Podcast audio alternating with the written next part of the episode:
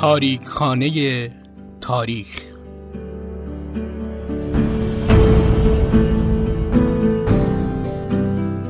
درود بر شنوندگان عزیز، من محمد نازمی با همیاری مجتبی شهرآبادی و عارف خواجه‌نژاد از استودیو شنوتو با تاریکخانه تاریخ همراه شما هستیم.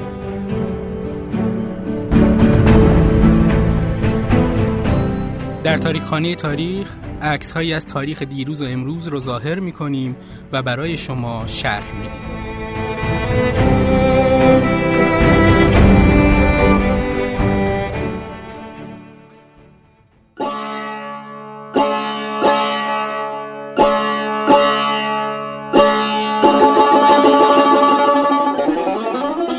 حسین فاطمی، روزنامه نگاری که ایستاده مرد.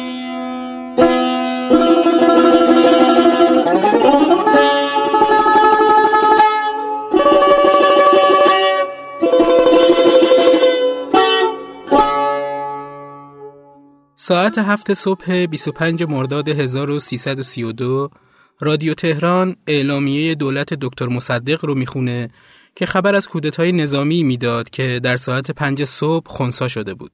تو این اعلامیه اومده بود: در جریان این کودتا نفرات نظامی مسلح دکتر فاطمی وزیر امور خارجه، مهندس حقشناس وزیر راه و مهندس زیرگزاده را در شمیران توقیف کردند و سپس به سراغ سرتیب ریاهی رئیس ستاد ارتش رفتند ولی موفق به دستگیری او نشدند. بازداشت حسین فاطمی چند ساعتی بیشتر طول نمی‌کشه و بعد از رهایی در سرمقاله بیست و پنج مرداد روزنامه باختر امروز با عنوان این دربار شاهنشاهی روی دربار سیاه ملک فاروق را سفید کرد به تندی به شاه و دربار حمله میکنه. فاطمی نقش بزرگی برای مطبوعات قائل بود. فاطمی بود که در سخنرانی از نقش مهم مطبوعات در ملی شدن صنعت نفت گفت. از من خواستند که نقش مؤثر و نافذ مطبوعات را توضیح دهم که قلم‌های رشید و شجاع و وطن‌پرست در این مبارزه مقدس ساکت، سلیم و شریک بودند.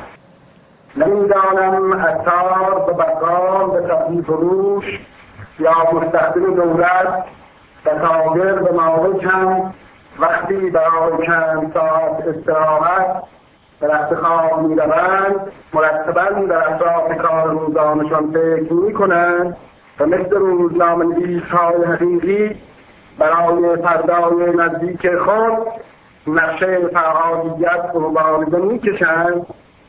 همه کس می تواند اگر یک روز خسته یا مریض شد از خانه و بستر بیرون نیاید.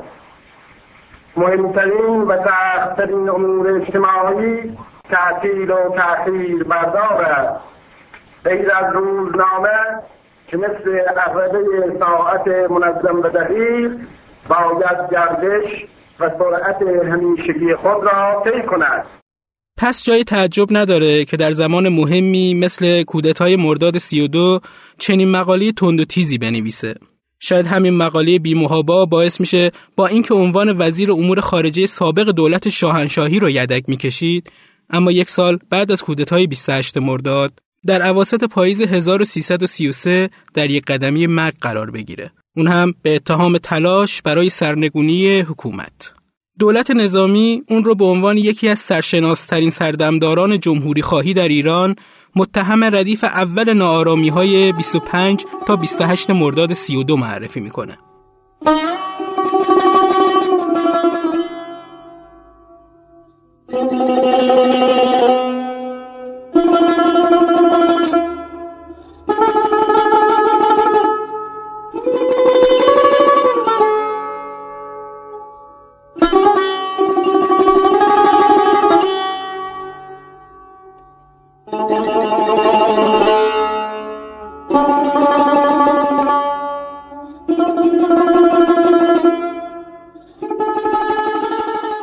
محاکمه سردبیر روزنامه باختر امروز یعنی حسین فاطمی تو پاییز سی و سه هم به اندازه بازداشتش پر سر و صدا بود و همه اینها مثل اختفای هشت ماهش نشون از میزان استیصال و وحشت رژیم شاه از فاطمی داشت.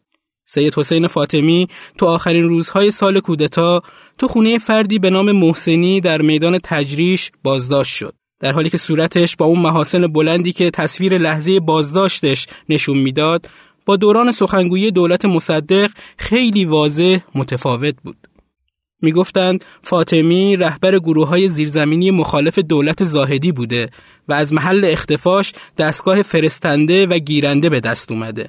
مخالفان فاطمی مدعی بودند که مدارکی کشف کردند که نشون میداد فاطمی هدایت حزب نیروی سوم رو بر عهده داشته و با حزب توده و مقامات خارجی در ارتباط بوده. همینطور پیدا کردن چکی متعلق به یک بانک غیر ایرانی در محل اختفای اون رو شاهدی بر تایید ادعاهای خودشون میدونستند. ماموران فرمانداری نظامی ماها بود خونه به خونه و شهر به شهر دنبال رد پای از فاطمی میگشتند، اما ناکام مونده بودند. برای همین عجیب نبود که وقتی در عین ناباوری خبر بازداشتش رسید، همه مقامات لشکری و کشوری برای گرفتن عکس یادگاری با شیر در زنجیر توی شهربانی کل صف بکشند و از تیمور بختیار تا مولوی و نصیری و دیگران برای رسوندن خبر خوش به اعلی حضرت از همدیگه سبقت بگیرند.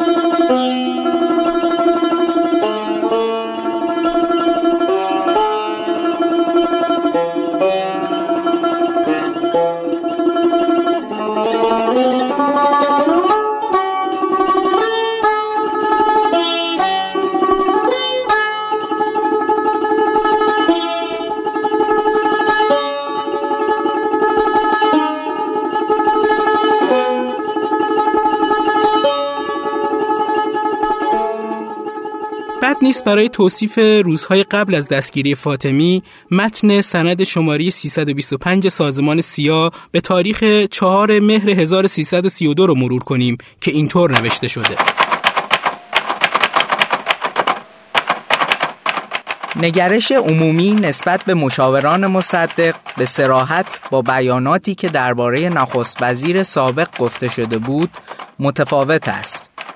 وزیر سابق امور خارجه حسین فاطمی احتمالاً منفورترین مرد در تاریخ متأخر ایرانیان است.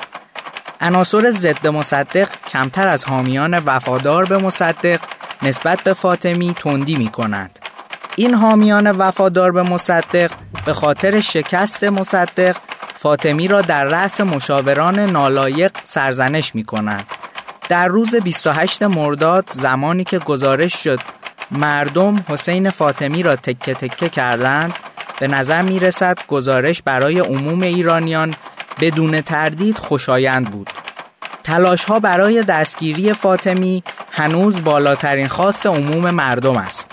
سپس همانطور که توسط عموم ایرانیان قضاوت شد، نمایندگان مجلس، شایگان، زیرگزاده، سنجابی و حسیبی به ترتیب محکوم شناخته شدند. سه نفر اول به همراه فاطمی برای همکاری مصدق با حزب توده سرزنش می شوند. حسیبی برای همکاری در شکست دولت مصدق در مسئله نفت و دست نیافتن به یک توافق مطلوب سرزنش می شود. یک دلیل قوی برای سرزنش ممکن است این باشد که حسیبی مانند فاطمی بدون کارآموزی در سیاست از یک موقعیت گمنام به یک موقعیت مؤثر در بالاترین مقام دولت دست یافت. این چهار نفر مانند فاطمی به یک اندازه نزد حامیان و مخالفان مصدق منفور هستند.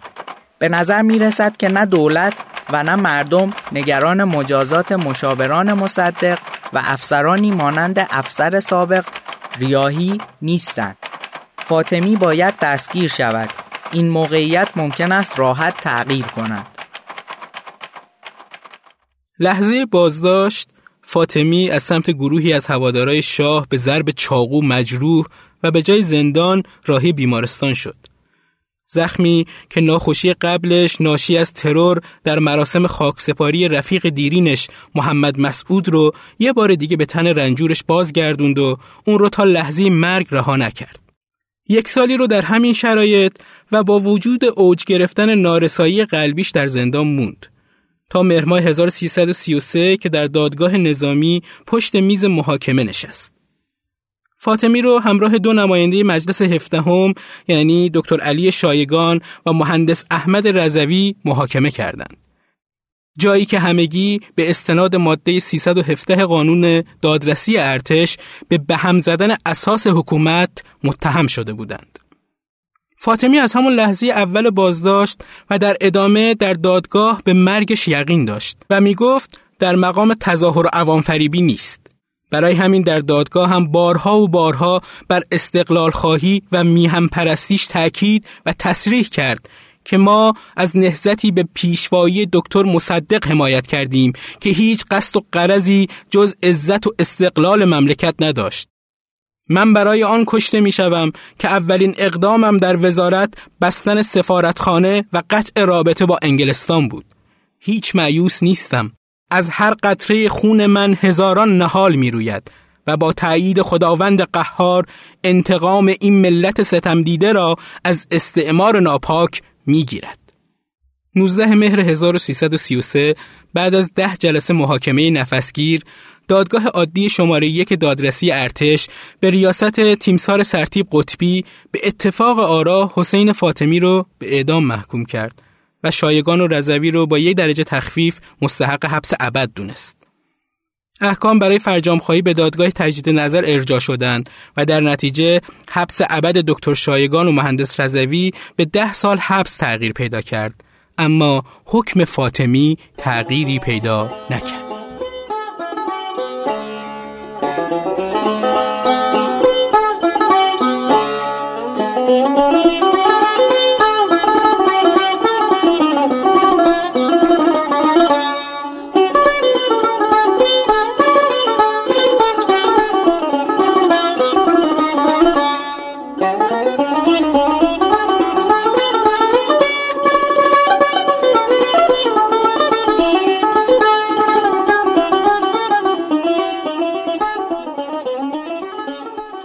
اعدام فاطمی که قطعی شد، ولوله‌ای بین اقوام و دوستانش افتاد تا برای شکستن حکمش کاری کنند. به همین خاطر طی دو هفته بعد از قطعی شدن حکم، جمعی از سناتورهای مجلس از جمله علی دشتی، جمال امامی امام جمعه تهران، دادگر، سردار فاخر حکمت، متین دوله حجازی و خیلیای دیگه هر کدوم جداگانه به دیدار شاه رفتند تا شاید بتونن اون رو مجاب کنند. با یه درجه تخفیف فاطمی رو از اعدام رها کنه. دکتر سیفور فاطمی برادرمون و استاد زبان فارسی در دانشگاه پرینستون هم همون روزها با ارسال یه تلگراف به دربار خدمات دکتر فاطمی در راه مبارزه با کمونیست‌ها و مبارزه‌ای که در راه احقاق حق ایران در شورای امنیت به کار برده بود رو یادآور میشه و استدعا میکنه حکم فاطمی رو با یه درجه تخفیف به حبس ابد تبدیل کنند. حتی شایع شده بود که نحاس پاشا نخست وزیر اسبق مصر هم با ارسال تلگرافی خطاب به شاه خواستار عفو فاطمی شده بود. با این حال شاه با فرجام‌خواهی رجال سیاسی و خانواده فاطمی موافقت نکرد و حکم اعدام فاطمی در پاییز غم‌انگیز سی و سه لازم الاجرا شد. به این شکل بود که در روز نوزدهم آبان سال هزار و سیصد و سی و سه فاطمی رو در حالی که آثار بیماری درش کاملا آشکار بود تا پای جوخه اعدام بردند. دادستان ارتش بعد از اعدام فاطمی در مصاحبه‌ای با توصیف حالات و روحیه اون قبل از تیرباران گفت: آن موقع روحیه‌اش به قدری قوی بود که اگر کسی وارد اتاق می‌شد و از جریان اوضاع اطلاع نداشت هرگز باور نمی کرد این شخص کسی است که چند دقیقه دیگر باید تیرباران شود و وصیت‌نامه اش را هم نوشته است. بعدها روایت شد وقتی فاطمی را از اتاقش بیرون آوردند که سوار آمبولانس کنند، خواهش کرد یه سیگار بهش بدن. یکی از افسرها سیگاری آتیش زد و به فاطمی داد که با وضع خاصی گوشه لبش گذاشت که پیدا بود میخواد جرأت و قوت قلب خودش رو نشون بده. این آخرین تقاضای فاطمی از زندانبانش بود. روز اعدام فاطمی هوا به شدت سرد بود، اما فاطمی با یه لا پیرهن و پیژامه پشمینه پا به میدان تیر لشکر دو زرهی تهران گذاشت و هنگام اعدام به جای افقاهی و تضرع با بلندترین صدایی که در توانش بود نام عزیزترین هاش یعنی ایران و مصدق رو فریاد زد و بعد صدای رگبار گلوله در میدان تیر پیچید.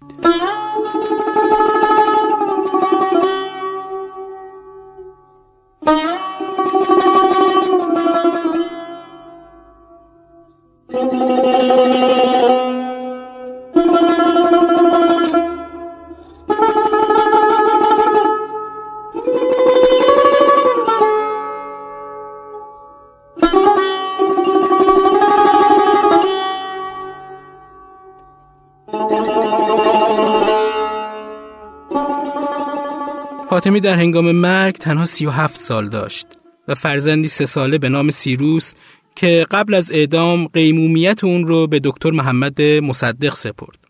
پیکر فاطمی رو بعد از اعدام در حالی که شش گلوله سینه و قلب بیمارش رو شکافته و شلیک تیر خلاص به زندگیش پایان داده بود به ابن بابوی شهر ری بردند. فاطمی وصیت کرده بود پیکرش رو یا در قبرستان ظهیرالدوله کنار آرامگاه محمد مسعود و یا در جوار شهدای سی تیر به خاک بسپارند که سرانجام بعد از انجام مراسم مذهبی خواسته دوم محقق شد.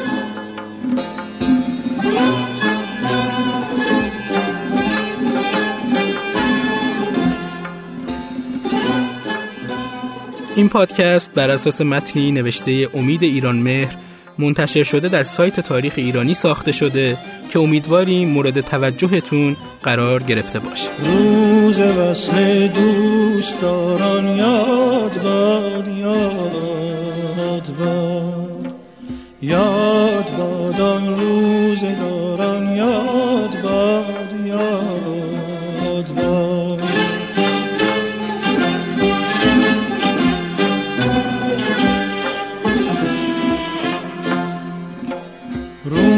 بس دوست داران یاد باد، یاد باد، یاد باد آن روز داران یاد باد، یاد باد.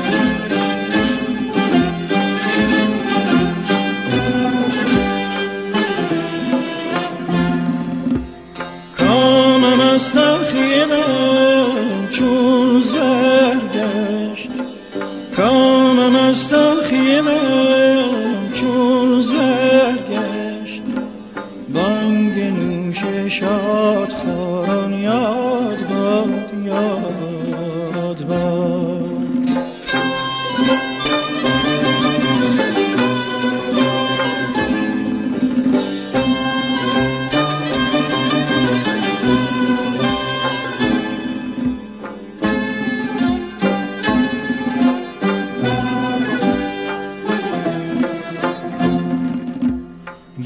چه یاران فارغند از یاد من، گرچه یاران فارغند از یاد من، از من ایشان را یاران یاد باد، یاد باد.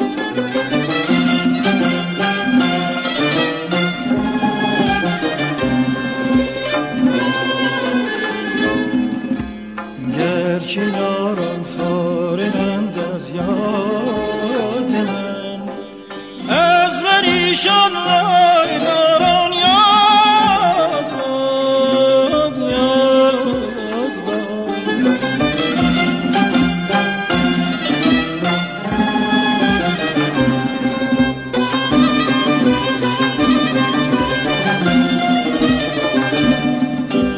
مبتلا گشته، مبتلا گشتم در این بند و بلا، کوشش آن حق گزاران یاد باد، یاد باد.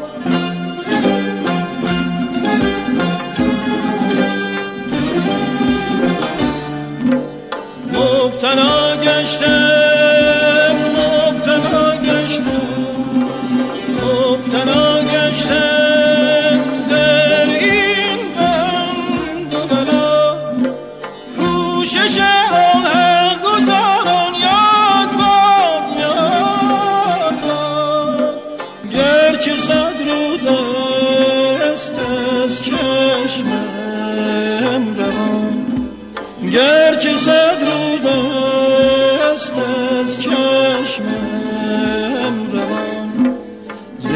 رو